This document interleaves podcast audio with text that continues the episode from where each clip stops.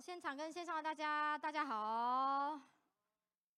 OK，不知道大家是睡饱过来，还是呃过来睡饱？好，希望不会啦，希望今天不会让你们睡着的。好，OK，那今天呃是我们这系列最后一个信息。那在开始前，我们一起来祷告。亲爱的天父，你是向我们启示一切真理的神，圣灵来打开我们的耳朵，来打开我们的心，因为我们知道最重要的是我们的心预备好，知道神你的话语进到我们里面的时候，你要对我们说的是什么？求你带领以下的时间，我们交托仰望在你手里，我们将祷告奉耶稣的名，阿门。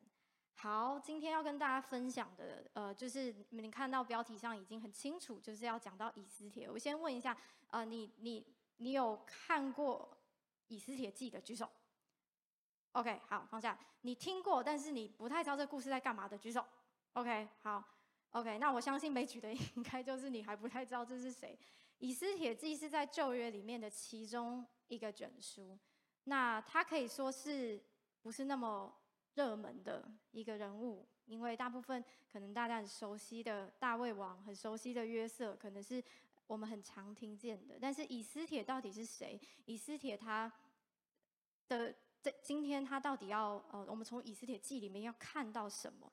就是今天要跟大家分享的部分。好，那因为就知道一定可能有些人不是那么知道以斯帖是什么，所以我还是帮大家做一个人物介绍。OK，好，我会鼓励你回去呢，能够。把《以斯帖记》看完，非常的少，而且呢，在看的时候，你不觉得你在看一个很无聊的书？我知道圣经里面有一些书卷的确是比较呃需要花一些脑力，对吧？就是你需要去记，你需要去理解。可是，在读《以斯帖记》的时候，你完全不需要，你就像在看一个很精彩的故事，然后就结束。看完你会有一种啊，人生真的可以这样吗？今天我们会娓娓道来，到底以斯帖他经历了什么？但在这一卷书里面，很特别的一件事情是，他从头到尾没有提到神。这是很酷的一卷书哦，在圣经里面的几乎每一卷，我们都会提到，不论是提到耶和华，不论是提到耶稣，对不对？但是在这一卷书里面是没有的。好，所以一开始可能呃很多人都会觉得这一卷书怎么会被放到圣经里面来呢？真的跟神有关吗？可是，嗯，我们等一下从这个故事里面，我们可以非常清楚看到，这绝对是神的工作，所以这卷书会被放在圣经里面。好，首先我先介绍蓝色字的部分，就是当然以斯帖记，当然一定要介绍以斯帖是谁。好，他是犹太人，然后呢，他从小就是一个孤儿孤女，就是他的父母呢很早就过世了，然后他的原名叫做哈大沙。有些人可能知道，但是后来其实都是叫他以斯帖，OK。那他还有一个特点，就是他长得超级漂亮，就是美人这样子，OK。好，这就是他。那莫迪改是谁？莫迪改是他的养父，养育他的人。可是莫迪改其实跟他是呃有亲戚关系的，就是以斯帖是莫迪改的叔叔的女儿，这样好，有点。有点复杂，反正我们只要知道他们有这样的亲戚关系。那因为就是以斯帖，我刚刚说他的父母很早就过世了，所以莫迪改从以斯帖还小的时候，他就扮演这个养育他的角色，所以可想而知他们的关系是非常紧密的。好，那我们要看右半边的喽，黄色的部分。好，我用颜色做区别，代表他们是不同种族的人。好，右半边的亚哈随鲁王是波斯帝国的国王。大家可以想象，他是英很英勇，很很，其实甚至可能有时候是很残忍的，因为当时在打仗的时候，呃，亚哈随鲁王完全是一个就是完全不会手软的。好，那他是波斯王大利乌王的儿子，然后他后来成为以斯帖的丈夫。好，再来是哈曼，哈曼是谁呢？他就是亚哈随鲁王的最信任的宠臣。就是很信任他，然后呃很多的很多的国家大事啊，都会交由他去做决策。好，那他呢？他不是犹太人，他是亚玛力人，亚甲族。等一下，我们后面会提到这个族其实跟犹太人是有有有有就是深仇大恨的这样子。OK，好，所以这四个角色是在这个故事里面非常重要的四个人，是等一下我们也会一直提到的。好。所以以斯帖的故事是怎么样？他的故事背景是在，嗯，犹太人们是被波斯帝国给统治。你就可以想象，就是现在，比如说我们的族群，我们是被另外一个帝国给统治，所以应该是会有很多的不满，有很多你觉得被压制的地方。好，所以犹太人是在这样的状态下，呃，在当时，啊、是一个寄人篱下的一个状态。好，那当时的波斯帝国呢，是非常强盛，非常像我刚刚说的，就是亚哈水鲁王是到处去打仗的，所以他其实嗯、国家是只要打胜了，你就是会得着更多的财力嘛。所以呢，这个国家其实那个时候应该是相当有财力的。那原本亚哈水鲁王的老婆，就是因为一件事情，然后。让亚哈随鲁王就是翻脸，就是说好，我要废掉这个王后，这样就是你看我没有细，我不细讲这个这个太 detail 对不对？因为重点在后面，OK。但你回去看的时候，你一定会觉得哇，这个国王真的是做事情非常的手段真的是很很狠啊，而且也是他说不要就不要这样。好，所以呢，原来的这个皇后就直接被废了。那但是王废了那个皇后之后，才想到说不行啊，我不能没有王后啊，我还是。还是想要一个老婆这样，所以呢，他的他的臣大臣们就给他出了一个意见，说不然这样好了，你呢到全国去找，就是我们帮你去找所有的美女，然后你选一个新的人当你的老婆这样。所以当时就是不论你是不是波斯帝国，还是你是犹太人，反正你在那个国家里面，只要是美女，全部都被找去了。好，那嗯。以斯帖呢，就是在众多的美女之中，然后就是选选被选上，就代表就是她真的很不错，她真的很棒，她真的很漂亮，她真的很有被，就是人看到她的时候就会喜欢她。所以今天我们要从就是以斯帖成为王后之后的故事开始说起。好，这是在以斯帖记的第三章之后。好。那亚哈水乳王，我们刚刚有讲到嘛，就是他非常的重用这个哈曼，就是哈曼甚至是高于其他的大臣、其他的宰相，几乎所有的事情都交由他去呃决策之外，是所有的人看到他就要下拜。对，现在我们不会看到总统或者是什么大臣出来的时候在那边下拜，对不对？但是当时是需要的。好，这个是国王的命令哦。国王说，就是哈曼，只要所有人看到他，你就是需要，就是需要下拜这样。所以不管呢，你是犹太人还是你是呃波斯帝国的人。好，那我们刚刚提到的莫迪改，他是犹太人，对不对？犹太的民族，他们敬畏的是神。所以在他们的心中，其实根本没有任何一个人或一个神可以取代他们所信的耶和华。因此，当他他们要下拜这件事情，对他来说简直是一个，简直是一个就是呃违违逆悖逆的事情。所以他不愿意这么做。就是莫迪改，就是看到哈曼，就是人家都已经全部趴倒了，这样他就是死站在那里，这样就是有点白目，但是。他就是坚定他的立场，所以哈曼非常的不爽，他非常的讨厌这个人，他觉得就是你，你就是来，你就是来，呃，羞辱我的。所有人都乖乖的跪好了，啊，你在干嘛？你为什么不？然后你还就是直直的站着，人人家都劝你说跪下，跪下，跪下，他就是不要，他就是不要。好，所以哈曼其实他就在想，他要怎么样对付这个人。那我刚刚说，就是雅甲族跟犹太民族是有仇恨的，是因为雅甲就是他们的祖先雅甲是死在犹太人的手下，这样，所以呢，对哈曼来说，他本来就已经很讨厌犹太人了，再加上这个呃不跪下的莫迪改又是一个犹太人，所以就促使他有一个想法，就是要来对付所有的犹太民族，就是他的一个怒气要发泄在所有的人身上。所以他就和一群同样有这样子想法，就是同样都很讨厌呃犹太人的一群人，他们就一起做了一个决定，就是他们要抽签。然后呢，抽到哪一个月份，就代表那一个月份他们要把犹太人给杀光。他们只需要再去说服王就好了。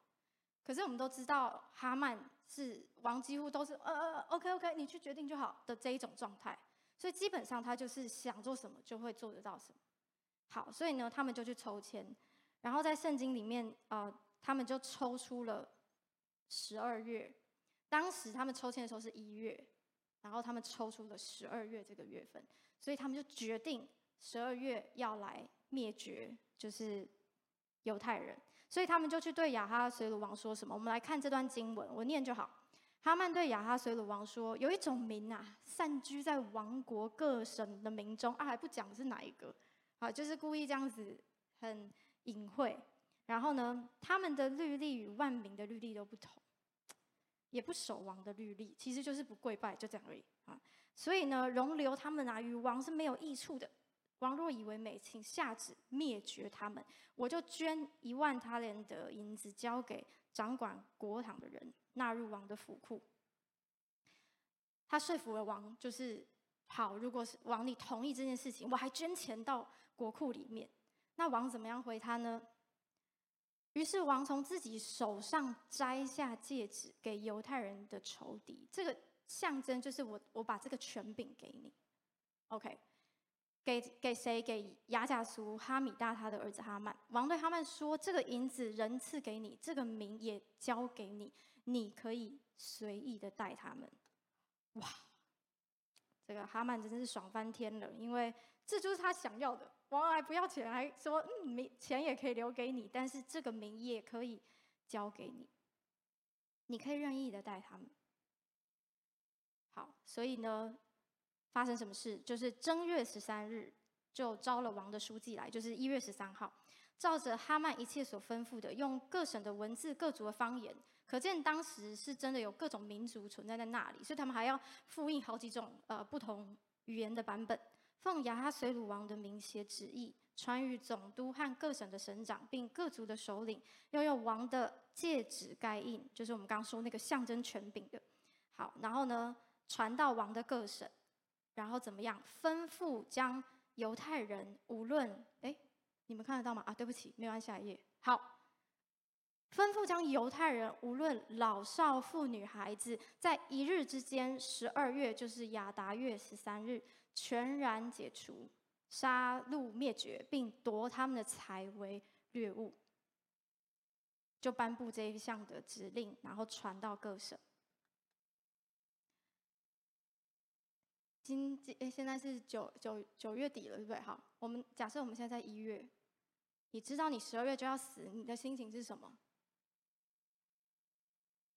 我十二块，不会吧？我想你们应该非常紧张吧？我想说。而且这个讲的很可怕哦，是等于所有的人都可以起来攻击犹太人，在那一天。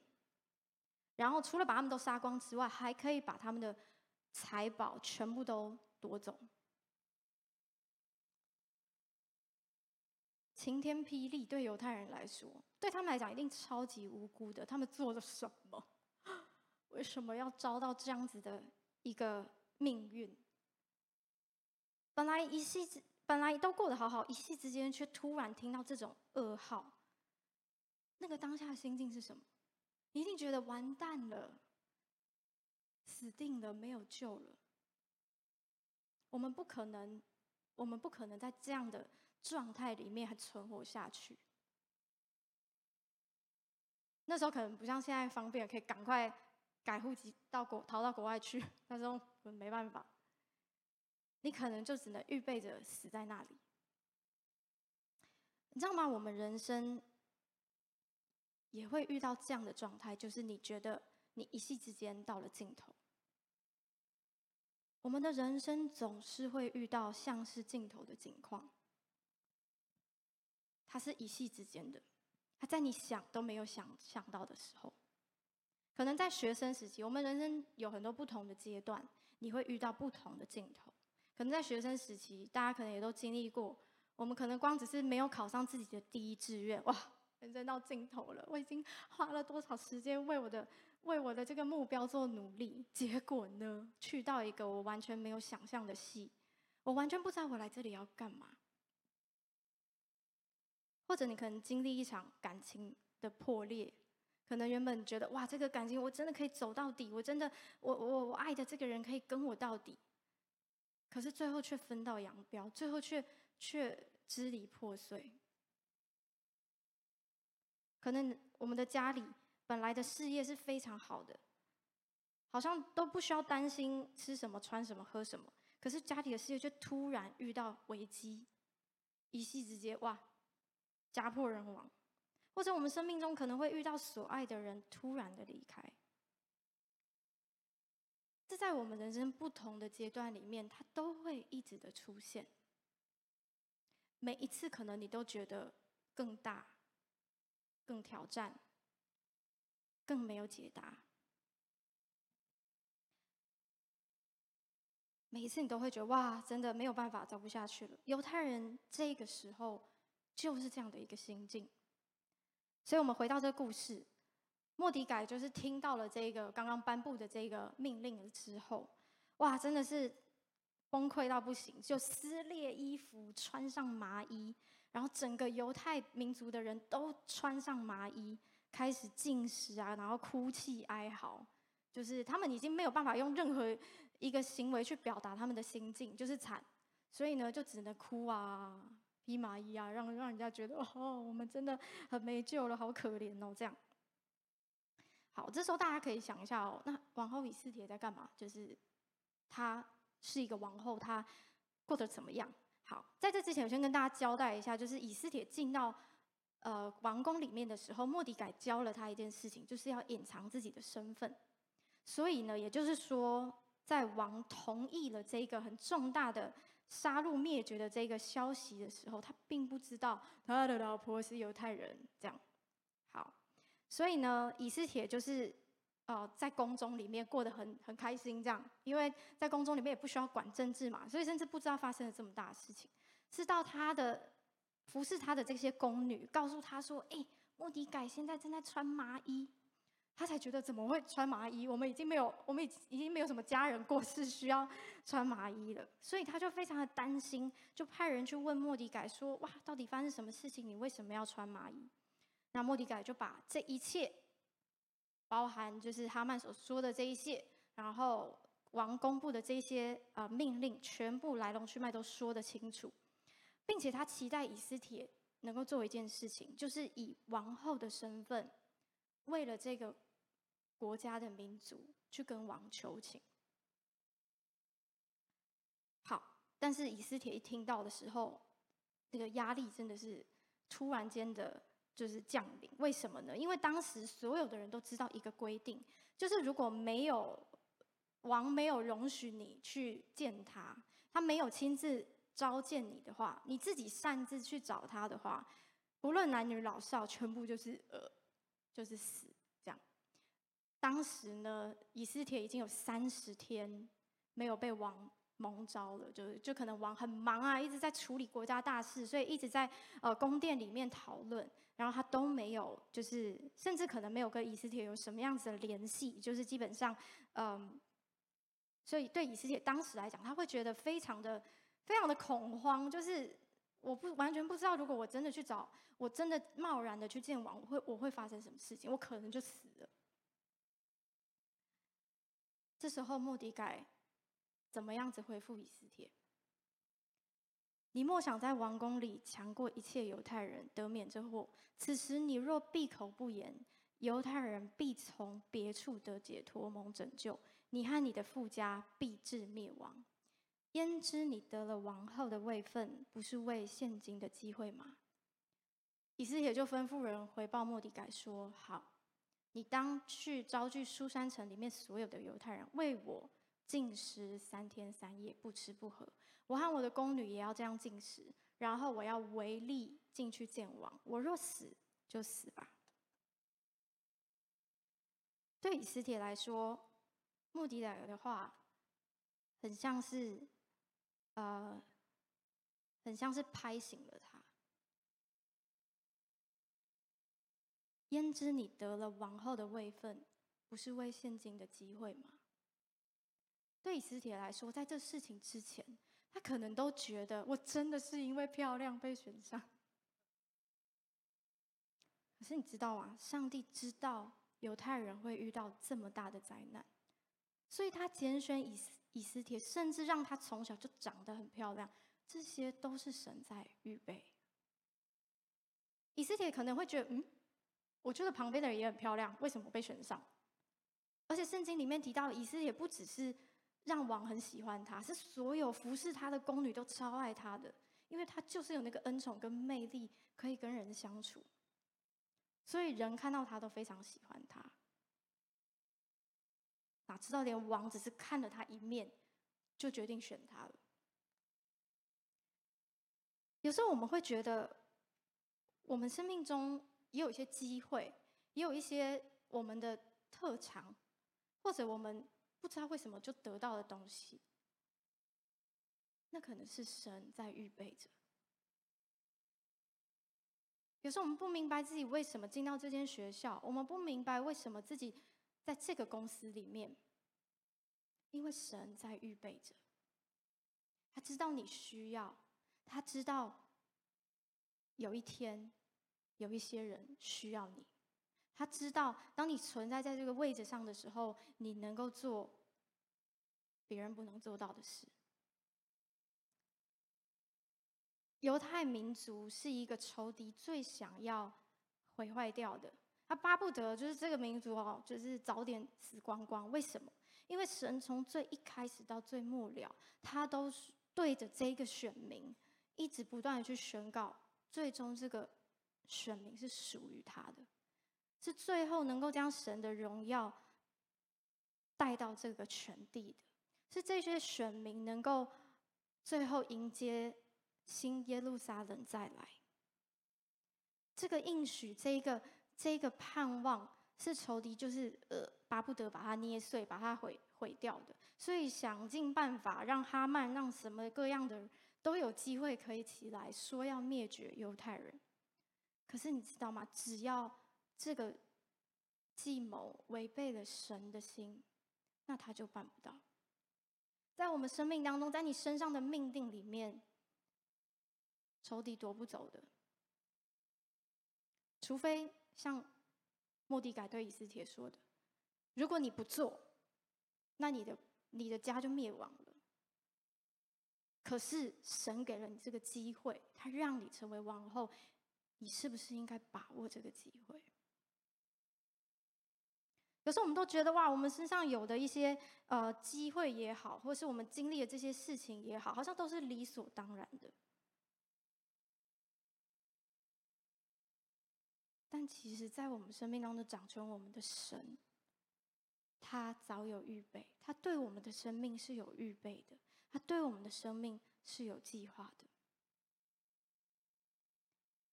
好，所以我们回到这个故事，就是以斯帖已经抱着一个必死的决心了，对不对？呃，跳过了。他说：“嗯，等一下，好。”他说：“我若死就死吧。”好，他已经抱持了一个好，我豁出去的心了。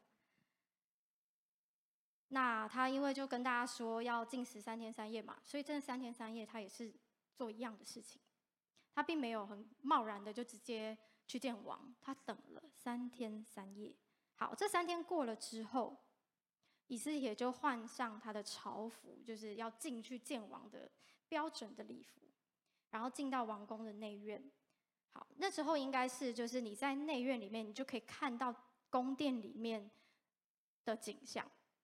那王就坐在殿里面，他就看到了以斯帖这样。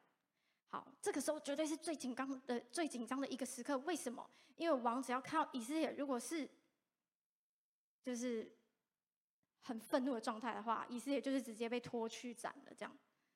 所以那一刻绝对是最紧张的时候。然而王怎么样？王就请以斯帖进前来，到他的面前来。然后呢，他向他伸出金杖。那时候就是，如果王向你伸出金杖，就代表他免了你的死。好，然后呢，王就对以斯帖说：“啊，王后以斯帖，你想要什么？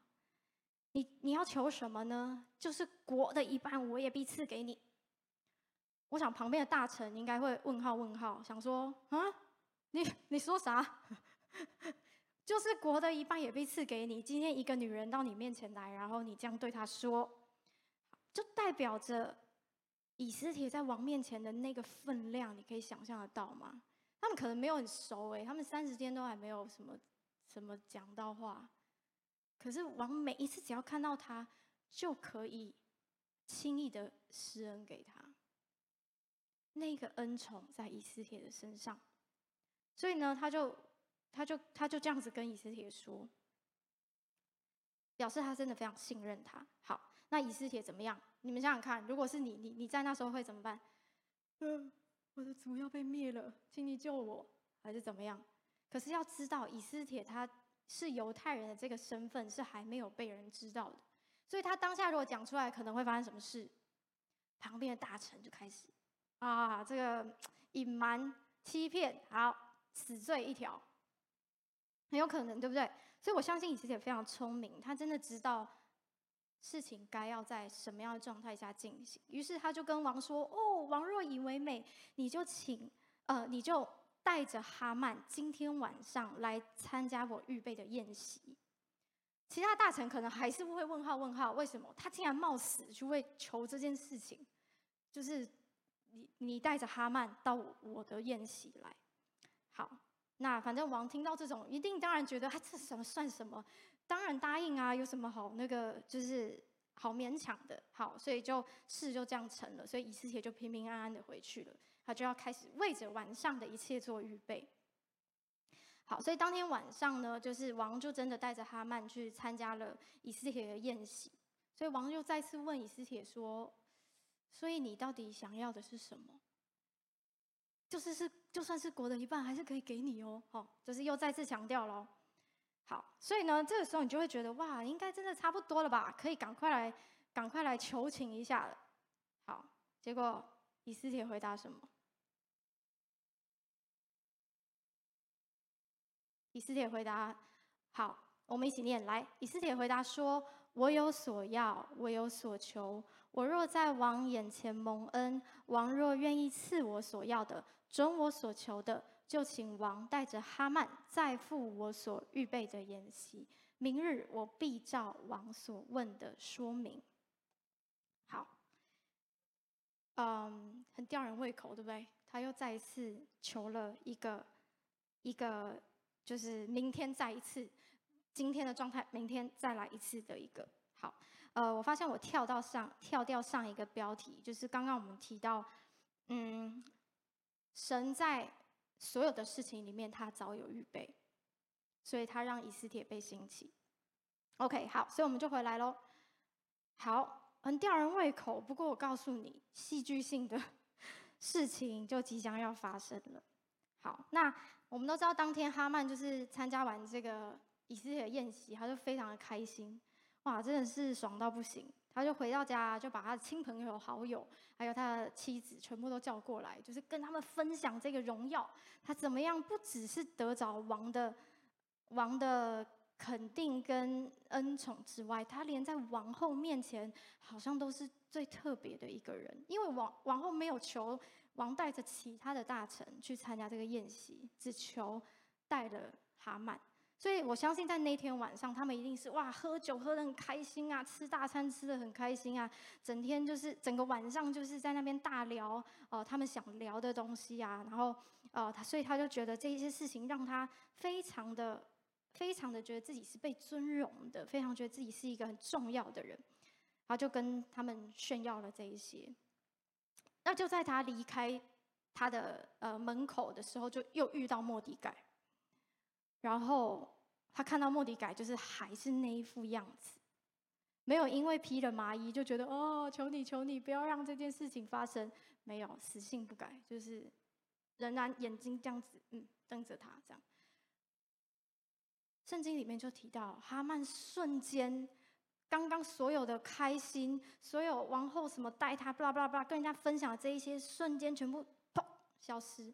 他看到这个人，他就觉得气，他就觉得。扎到他，所以他就非常的不爽，瞬间从一个很开心的人变成一个暴怒的人，开始在那里骂。那这时候他身边的亲朋好友跟他的老婆，就是为了要安抚他，因为我想哈曼应该真是个脾气蛮不好的人，就是如果他很常可以因为这些小事就情绪 up and down 的话，我想在他身边的人其实挺辛苦的。好，反正他们就是为了安抚他，就给他出了一个馊主意，就说不然这样好，你这么讨厌莫迪改。你在家里立一个五丈高的那个木架，然后你明天就去跟王说，你要把他吊死在那上面，你要把莫迪改吊死在那上面。反正他们民族都要灭绝了嘛，我想王一定会答应啊，只是莫迪改一个人而已。然后他就觉得这个 idea 很赞，有有深得他心呐、啊，所以他就立刻请人，就是在家里他自己的家里院子，就是立了一个立了一个木架，就在同一个晚上。发生了很神奇的事情，王就失眠啊，不太知道是因为那个席那个宴席吃太饱了睡不着，还是怎么样？哎，胃食道逆流，然后他就睡不着，他就找人来念历史给他听。原来念历史真的是可以帮助睡眠的一件事情，所以呢，他就找了他的仆人念历史，很无聊，就是把过去发生什么事情念一遍。你知道对？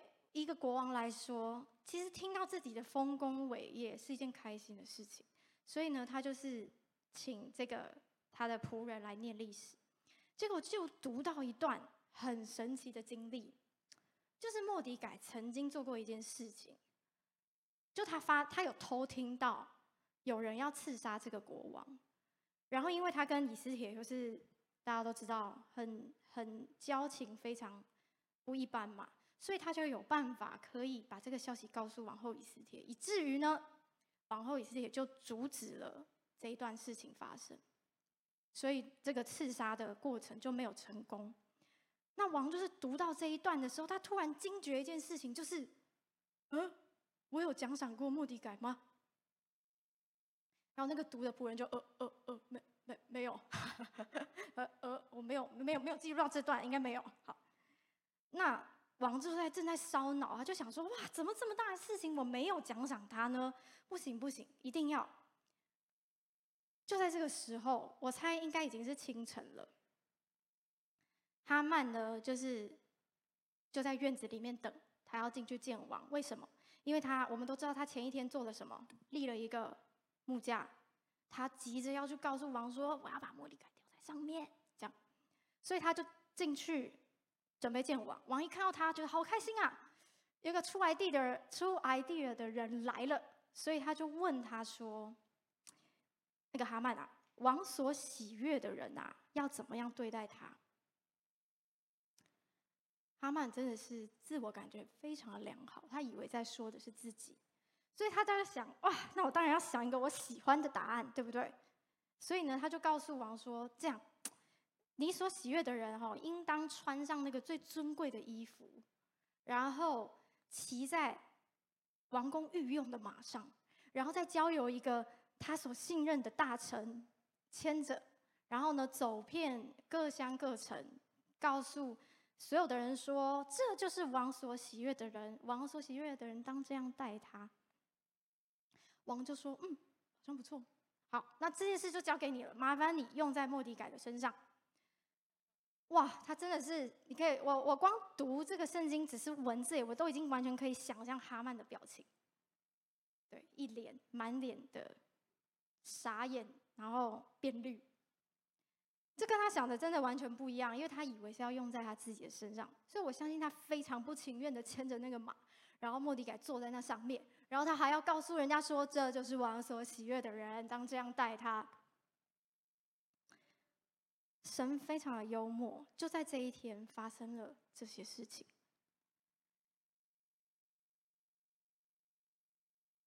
好，所以当天晚上，蛤蟆还是去赴赴了这个宴席。他本来想说啊，今天真是过得有够凄惨。本来我最想要莫底改可以被吊死，结果没想到我还要尊荣他，让他骑在王的马上。今天真是过得够惨了。不过还好晚上有王后的宴席，我赶快去参加一下。就在这个晚上，王又再次问了以斯帖说：“所以你到底要的是什么？”啊，以斯帖就告诉他了。他说：“我所求的就是求王救我的本族，因为我的本族被人卖了，有人要杀灭我的同胞。”那因为王不知道他是犹太人，所以当下觉得哇，shock！谁在没有我同意的状态下去发布了这件事情？他说：“谁是谁？”然后以色列就这样，他，指着哈曼，他，哈曼真的吓傻哎，他想说发生什么事情？这不是我预期的吧？这这怎么回事？王当下是怒气直接从胃里冲出来，怎么可以有人动 idea 在他的老婆身上？所以他非常生气，他还走去花园，就是冷静一下。然后他回来的时候，就看到哈曼就是跪在王后的旁边，一直求他：“ 拜托，拜托，这件事情我真的不知道，我真的不是故意的。”王看到就大怒，觉得他在侮辱他的老婆，所以呢，就直接，就直接，嗯，大家知道的 ending，OK，反正结论呢，最后的结局就是哈曼是死在他自己所立的那个木架上面。这一切非常的戏剧性，一切非常的不可思议，但你看圣经，真的就是一字一句这么写的。而犹太人最后的结局是什么？我们知道他犹太人的敌人哈曼被灭了，但是犹太人的结局呢？因为在当时王已经颁布了这个法律，是不能轻易被撤去的。但是王给了莫迪改权柄去颁发新的命令，所以他们怎么做呢？他们就说犹太人能够在十二月十三号那一天，本来他们要被杀的那一天，他们可以全部拿起武器去捍卫自己的家，捍卫自己的生命。然后圣经上说，很多人因为本来就很怕犹太人，犹太人就不知道为什么就是超有能力的，所以有的人因为这样去换了自己的国籍，入了犹太籍。他们从本来是被杀、被灭的一个族群，变成了反而人家想加入他们，这就是神的拯救。圣经里面没有记载到为什么。以斯帖需要预备第二次的宴席，可是我们可以想象，也许是他太紧张说不出来，也许是当时在第一天晚上，呃，他们都喝锵了，OK，王跟他们都喝锵了。你觉得在那个时候，如果要沟通这么重大的事情，应该是没有什么果效，以至于以斯帖忍耐着等候。你知道，在我们生命当中，有时候除了你做对的事情，你正在往对的方向之外，对的时间也是超级重要。如果我是以斯帖，我一定会很紧张，因为这件事只要还没有尘埃落定，我可能都没有办法好好入睡。这个重责大任仍然压在我的肩上。可是以斯帖没有急，从最一开始，他选择先用三天三夜的禁食祷告来面对，到。最后，他仍然没有在第一天晚上就很急着去做出这样子的决定，因为他知道神是他的掌权。在那不对的时间，你硬要达到自己想要的目的，有时候反而是让事情变得更糟。我在思考这一段的真理的时候，我真的可以想到我人生中很多的画面。是我急着想要让某一件事情，呃，导正过来，成为我想象中的样子的时候，那种心理的焦急，那种很很想赶快用自己的方式去解决，可是很长，就是在那当下，你发现，就真的时机不对。跟大家分享，我在牧养这么多年以来，其实牧养也是一个很。人跟人之间的相处，那也是一个很直接，是当这个人没有预备好的时候，你就算想要改变他、矫正他、告诉他什么是对的，你也会失败。所以有的时候，那个耐性、那个等候，就是我生命操练的一个过程。而今天我也想分享给各位年轻人，是因为我们生命中，呃，一定。一定会有很多这样子的机会。然后最最重要的事情，就是因为神是我们的依靠，所以才有办法度过这些的忍耐，才有办法知道说好，我现在没有在这个时间点去做这样的事情，是因为我知道现在这样没有果效。那么，我知道神会为我预备下一个时机，我知道神会为我开路，我知道神会在那个对的时机里面，让我知道我该怎么做。以斯帖如果没有等了这第二个晚上，那中间的木架还有莫迪改被被王想起来，他是一个多么重要的人，这些事情就不会发生。那么拯救的结果有可能会改变。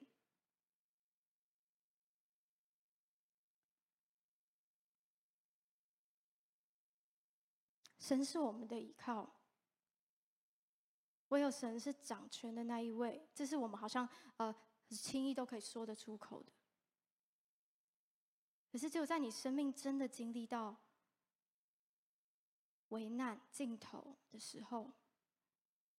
这个才会真的，这句话才会真的变成你的信仰。神是我的依靠，神是我生命的掌权。他不务实，他不务事，他知道我要的是什么，他知道怎么做才是对的。这些东西会变我们生命的锻炼。所以，我真的想鼓励大家的事情是，我们刚刚提到，我们可能会在尽头，我们可能还不知道神到底预备了什么。我就是不明白为什么我处在这里，我不明白为什么经历这些。在这样的境况里面，信靠他，学着像以斯帖一样跟神说：“神啊，我不知道可以怎么做，但你告诉我，你帮助我。”所以，当神用环境来关上一些门的时候，不要焦虑，不要担忧，因为神要开启下一个门，那个才是对的，那个才是最正确的。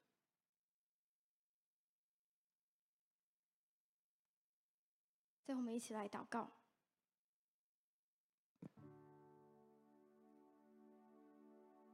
这个信靠并不容易，但是可以练习。你觉得你现在在尽头吗？什么样的尽头？神都知道。在尽头的时候，学习以斯帖，那颗等待、温柔、顺服的心。你可能会像他一样，有一种好啦，我我可能会面临，我可能会面临很惨的状况，我要死就死吧。你可能会经历这样子的挣扎，可是只因为你知道，神要你这么做，因为他拣选你，因为他把你摆在人生的这个路程上面，有一个特别的命定，是专属你去完成的。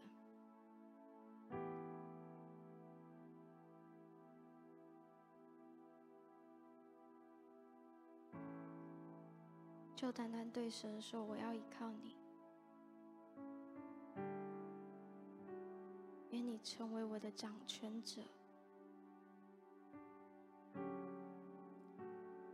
现在就来更新我的眼光，当我知道在这个镜头之中，在这个镜头的背后，有一个你伟大的预备。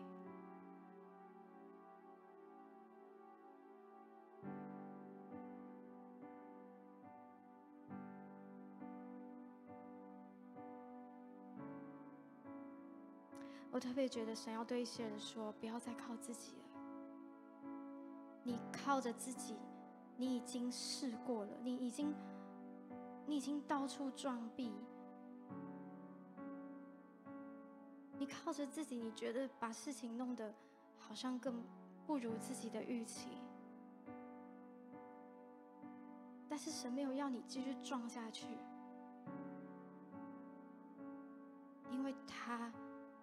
因为神自己要成为你的帮助，他要成为你的解答，还要你在那个如同三天三夜等待的日子里面，听到他的声音，还要让你在那些很很困难做决定的当下，能够做出最正确的选择。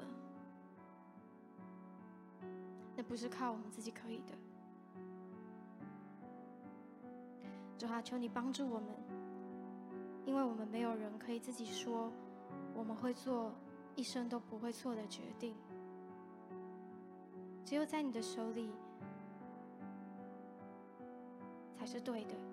你用对的时间，你用对的方式，所以求你帮助我们，在这个时刻，我们都放下我们自己的骄傲，放下我们对自己的依赖，单单转向你。求你帮助我们，好吧？我邀请大家一起来做这样的祷告。你可以一句一句的说：“亲爱的耶稣。”我只能再一次把自己交在你手中，这是我今天的选择，就是让你掌权我所有的一切，我的想法，我的选择，我人生的道路，全在你的手里。过去我可能犯了很多的错，我靠着我自己。但如今我选择回转向你，求你帮助我。